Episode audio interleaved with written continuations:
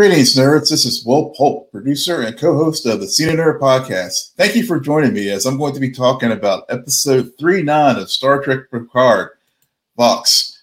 This episode was written by Sean Tretta and Kiley Rossetter and directed by Terry Matalas. This is a spoiler review, so if you haven't watched episode, please stop now, go watch it. Hope you haven't been spoiled by anything on social media, but uh, let's jump right into this episode because yes, this episode was uh, an amazing episode as far as if you're a fan of Star Trek. I mean, this we were feasting with this, with this penultimate episode.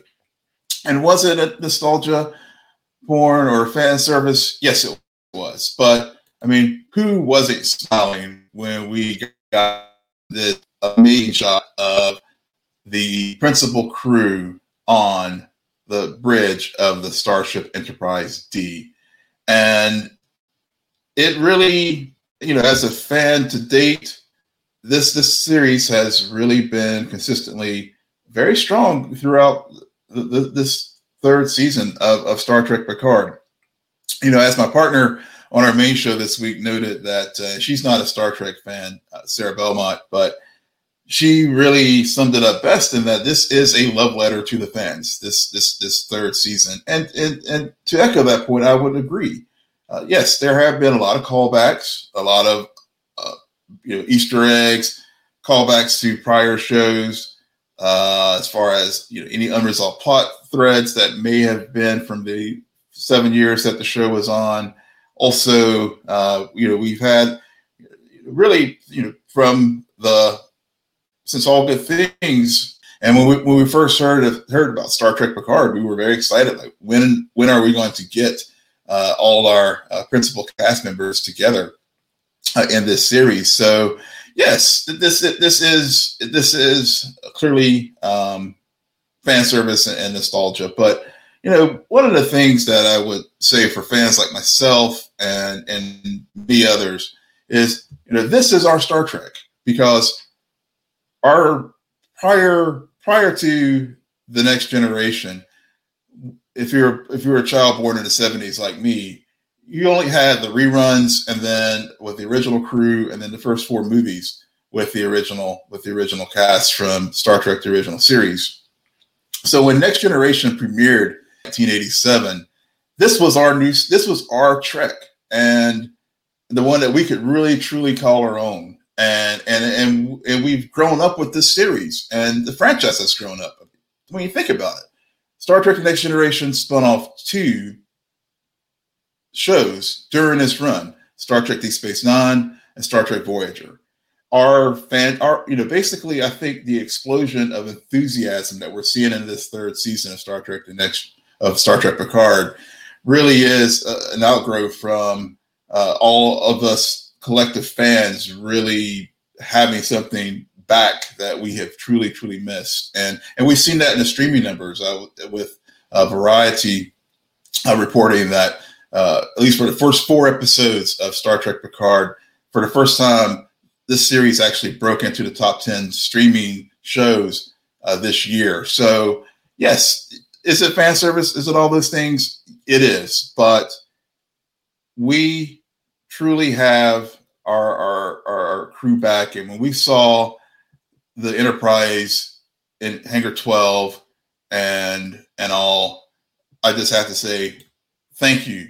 Thank you, Terry Matalas, for you get us. You're one of us. And I just want to thank you for uh, an amazing season so far. And I'm looking forward to the uh, finale next week. But uh, let's get into the episode itself and uh, really hit some of the high points of it. So uh, we finally do get uh, the answer that we've all been wondering about, theorizing about, and and we learn what's behind that red door. And you know, we we start the episode with with Troi and Jack picking up right where things left off with the uh, with episode eight. Uh, she takes them to the door. Uh, we really get to see Troi do, utilizing her counseling skills. We didn't get that all all the time in, in Next Generation, but and I'm glad they fixed that here in, in this series. But uh, of course, she she opens the door and sees in his mind and sees what it is, and we learn that it's the Borg, and we hear, as many of us have theorized, uh, that it is indeed uh, when we heard the voice, I am Locutus of Borg, and hearing those lines lifted straight from Best of Both Worlds. And it, it sent chills in my spine because, yes, I, you know, in our in my last review, definitely did last week did settle on that it is Locutus. Pah-wraiths were uh, clearly a very strong contender as well because you know there, there are many things that evidence there that did make it seem like it could have been the Pah-wraiths, but uh, but when you really think about it, the Borg and in particular Locutus is the the appropriate enemy and the big bad for this season, and and we will get into you know more of that here in a bit. But if you're going to close out this season and close out this chapter in the Star Trek universe with this principal crew of the next generation, you have to you have to do it with Locutus and and and I, and I, but I do like the way that they use the the changelings as the foot soldiers to assimilate the, the Federation. So you, you, had two big major bads uh, you working together here in, in this season, but also uh, you know it, know not the fans who and people who did theorize about the Pah-wraiths definitely made a good point because again, the, you know, the next generation did spin off DS9, but I think to introduce them as the big bad this year probably would not have been. Um, it, you know, there, there was there would have been a, had taken more narrative leaps and and create links to make that that work, but uh, we, we do Beverly, Jean-Luc, and Troi talk about learn uh, of course, Picard figured it was talks about the Irumodic syndrome, and again, it goes back to what Data had shared before, uh, Data Golem, that the Irumodic syndrome uh, diagnosis was was incomplete and, and was inaccurate, and we really and, and, why and we learn why the changelings and, and Vadic wanted Picard's body because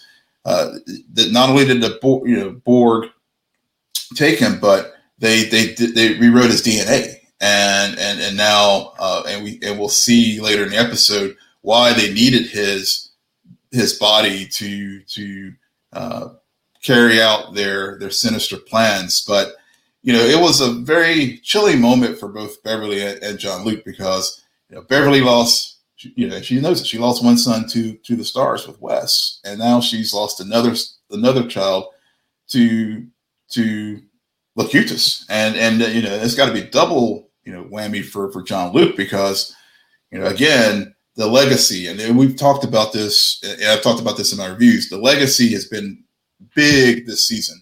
And so what worse legacy could you pass on than than the instrument that as as Jean-Luc noted he he almost killed everyone he loved because of of being assimilated by the Borg and being Locutus so thought that was just going back to my earlier points earlier, yeah, there's a lot of fan service and stuff going on with the, the, with things this, this season, but there's a real hard story and a very strong story that has consistently gone throughout this season. And I think that's the other reason why this show is resonating so much and and why uh, it, it, makes sense too that Locutus and the Borg and the Borg Queen are, are the big bads in the series. But you know, Jack, they talk about the protocols and stuff. Uh, Troi, you know, notes that clearly, given that is the Borg and Starfleet does have protocols of this thing when this happens. But Jack is like, what, you know, what's the protocol for me?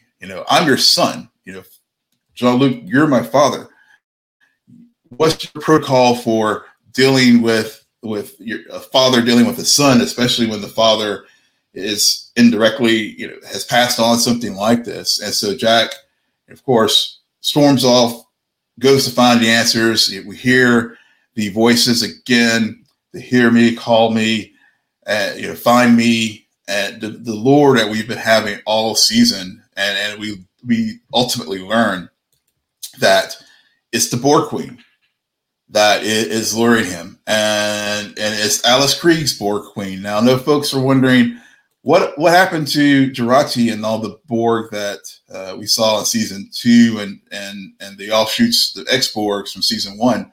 So at least with the season two Borgs, these are uh, just to remember the Borg season two was an alternate timeline, and so those Borg were an offshoot from that alternate in that alternate timeline that um, that kept them out of the and, and they went off and they are protecting things out of the way of history from the original timeline that our Star Trek: The Next Generation Borg and our Voyager Borg um, are, are were, were, are presently in and had no impact. You know, the things that events that happened in season two of Star Trek Picard, you know, have no impact on the overall Star Trek timeline. So that that's where we get that. And of course, whenever Jack goes into the transport conduit, again, a nice callback to the transwarp conduits from uh, prior episodes of the Next Generation when when Data and Lore when Lore uh, had found uh, the, the, the the Borg who were uh, cut cut off before from, from Hughes uh, leaving the collective and and other and then uh, and of course in Voyager as well uh, you know, Alice Krige uh, returns as as the in the role that she originated in Star Trek: First Contact. So, you know, we get to um, you know, it is Frontier Day. Uh, we we learn that the uh, fleet has all assembled uh, over over Earth at Sector 001. Uh, the uh, you know great map, a lot of lot of lot of Easter eggs, a lot of you know names to uh, Hikaru Sulu. I saw the Excelsior, the new Excelsior. So many things in Star Trek history, but uh, the, you know, the, the, the team has to figure out how they're going to let the the fleet know what, what's going on. Uh, so we, we, we, when they tra- do the transmission to to the Frontier Day, we get the Enterprise F get their ceremony. I think it was a ceremonial decommissioning of the Enterprise F, but we did get a get a, a view of it, uh, and we knew about that from the from the trailers uh, earlier uh, before before the season premiered. But one of the big things that that we all were surprised about was Commander now Admiral Shelby Elizabeth Shelby uh, re- returns. And uh, for, for folks who may have forgotten, or for, for new fans to Star Trek, uh, Commander Shelby was assigned to the Enterprise D during the two episodes, "The Best of Both Worlds," and she was very she was there when Jean-Luc was was um, assimilated by the Borg.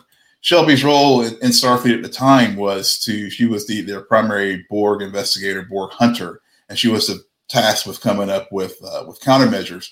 And and there was a nice in note in universe note to that in this episode, in that Jean-Luc calls out the irony of Shelby, who whose goal was to seek out any kind of countermeasure against the Borg, is now embracing the AI uh, software that the that the uh, Federation has deployed throughout all all of the starships. Story point there uh, again, bringing the character back from before, but also uh, how uh, the show, uh, but also how people can change over time. And I think that's also been something that we've seen over the course of this season. That you know we have a thirty plus year uh, lore and history that we've been dealing with, and so you know to expect people to act how they are in their four, you know, when they were in their late thirties and forties, and now they're in their seventies or whatever you know, people do change and, and sometimes for the good and sometimes for the better. And there were some also things that were consistent about Shelby's character as well with this. I mean, she she always did was kind of a maverick, and uh, but and, and also was definitely a, a, a climber as far as a career ladder and stuff. And Riker, you know, there was a whole dynamic that went on with her and Riker. Uh, but uh, during the best of both worlds, that was that was part of the plot.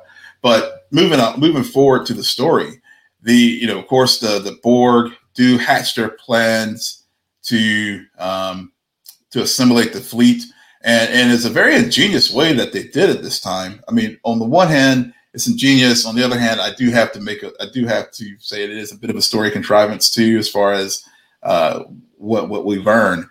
But as I noted earlier, the Borg, instead of using nanoprobes like they've had in the past to assimilate people, they they they stole Picard's body to get the DNA. They rewrote his DNA when they had had assimilated him. And earlier, I had I had postulated that that it was components of Borg were still left in him, but uh, the, the, the show clarifies that they that the the Borg rewrote his DNA, and then they use they replicate they use the the, the software that the changelings programmed into the transporters at some point Picard's DNA to be like the source code, and so when any anyone used a transporter, they ended up rewriting. They write they wrote in the the Borg assimilation code, and it's brilliant, brilliant way to integrate and to show the evolution, just like what we've had this season with the evolution of the changelings.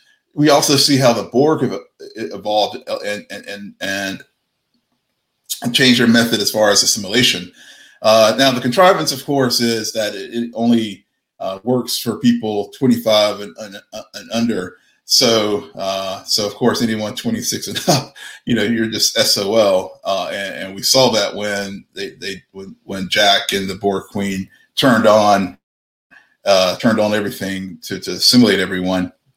But, uh, but I'll forgive that nit because, you know, they had to figure out a way to basically separate our principal cast and the next generation crew to, to, to basically for you know, set up a way for them to save the day. But uh, you know, of course, we, we later lo- we lose Captain Shaw uh, whenever the, the, the crew of the the Titan has to uh, gets assimilated. You know, very hard. There's several sad moments here. You know, one uh, Geordi seeing his kids being assimilated, Alandra and Sidney, uh, Data. Really, you know, take comforting Jean-Luc, and we had a couple uh, moments, or you know, we've seen Data's evolution here as well. You know, with uh, with the uh, joining of him and, and Lore and the other components, uh, where he put his uh, you know his hand on Jean-Luc's shoulder to, to try to comfort him uh, with Jack's um, what's happened with Jack, but also whenever he was with with his best friend with Geordi, when Geordi was like losing his shit with like any parent would. With with the kids getting assimilated like that and and, and all, but uh, but I have to say, let's pour one out for Captain Shaw. Uh, he was a lovable ass, but you know, but uh, at, at, the end, in his end, you know, he did was very heroic and and and, and consistent with him all season. Uh, with the many times he said, "Look, you know, like he told Seven last week, blow the hatch when I was in the turbo shaft with Vadic and, and all." But uh, you know, in his in his dying breath, he he finally did give Seven the proper respect and called her not Commander Hansen, but passed on the baton and command not to Commander Hansen, but to Seven of Nine, which I thought was a very, very uh, fitting uh, tribute moment uh, and, in a way, you know, nice for, for Shaw to, to recognize Seven for who she is and stop dead naming her like that. So I thought that was a beautiful moment. Uh, got a little, you know, uh, got a little throat choke a little bit with that because that that was that was a good moment. But uh, you know, we get uh, some you know lighten up a little bit. We do get some hum- again the humorous moments between Geordi and, and and Data as they are trying to uh, escape the Titan and and uh, you know. Geordi is telling Data to be more optimistic, and Data was like, "Oh, I hope we die quickly." And I thought that was a pretty funny moment. But also in the shuttle, uh, when we do finally learn, and of course, when we heard Alandra tell Geordi that, what about what's that thing in, in, in Hangar 12? We all knew, we, we all suspect, pretty much knew what was coming. But uh, when we heard that, and they get, to, you know, they get to the Fleet Museum over Aldhena, and uh, you know, the funny moment there with Worf and and everyone uh, with the Enterprise E, and uh, Worf's like, "It's not my fault," and you know, well, you gotta you gotta laugh for Troi because, of course, she was at the helm when the Enterprise D crashed on on Veridian three. Uh, Worf must have, you know, whatever happened with the Enterprise E. That the the the, the uh, contents of that mission has been classified, as we've learned uh, in some of the uh, Star Trek logs. But uh, I will say that um, you know, when we did finally get that moment uh, that we we've talked about before of the coming into Hangar 12 and seeing the the Enterprise um, and, and Geordi talking about how he was able to rescue the ship and and and a good good use of the of the prime directive that uh, that they retrieved retrieved the ship from Veridian three uh, to not contaminate the the populace there, given that it had crash landed in Star Trek um, Generations, and and so nice use of the of the of the prime directive there. Uh, we we get the wonderful moment of of Picard and and the crew. Riker telling Jean-Luc, "We will follow you anywhere." Very reminiscent of like Star Trek Three, when the search for Spock, when when Kirk and the original crew uh, stole the Enterprise from space dock to, to rescue Spock from the Genesis planet. But you know the same kind of vibes and the same kind of, uh, but it, the the here our, our crew is is family, and, and Riker says that, and uh, great moment of, of that uh, of them um, having that, and then Jean-Luc, uh, of course, uh, noting that uh, the thing that he missed were, were, were the carpets on the uh, on the Enterprise, and uh, you know, which is a nice, nice in universe nod to how Starfleet ships are, are more Spartan and you know ha- than than they were during the when the um, Enterprise D was built, and seeing the dedication plaque and also hearing the first lady of Star Trek, the late Majel Barrett, as the voice of a computer resonate through the bridge and the ship when Jean-Luc reactivates his command of the Enterprise and getting the battlefield demotion to captain from admiral, which was just a wonderful touch. And and so, it, everything about everything about this scene. I mean, I'm sure all of you can share. I'd love to hear hear your comments uh, what you felt when you when you saw saw them on on the back on the bridge of the Enterprise D.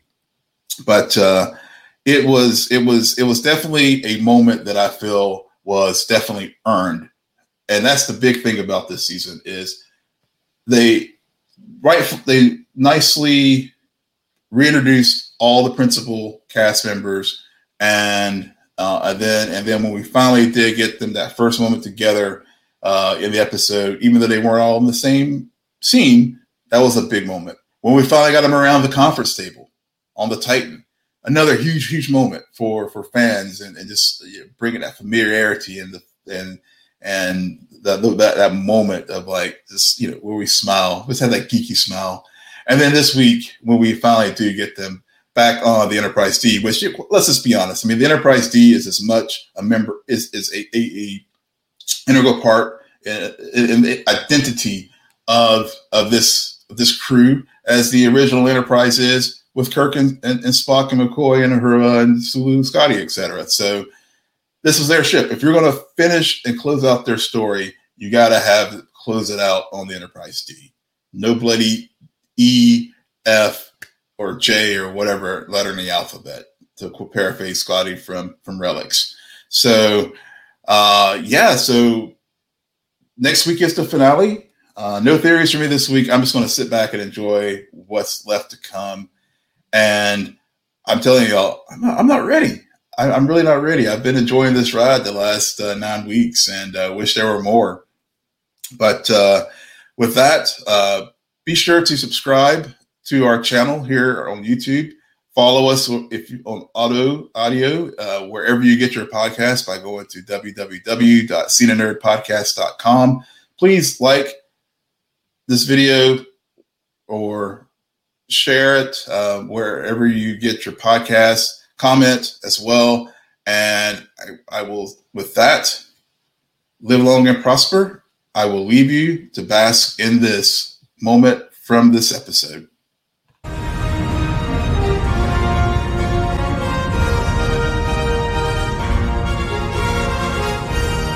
Mr. Data has set a direct course for Earth, maximum warp.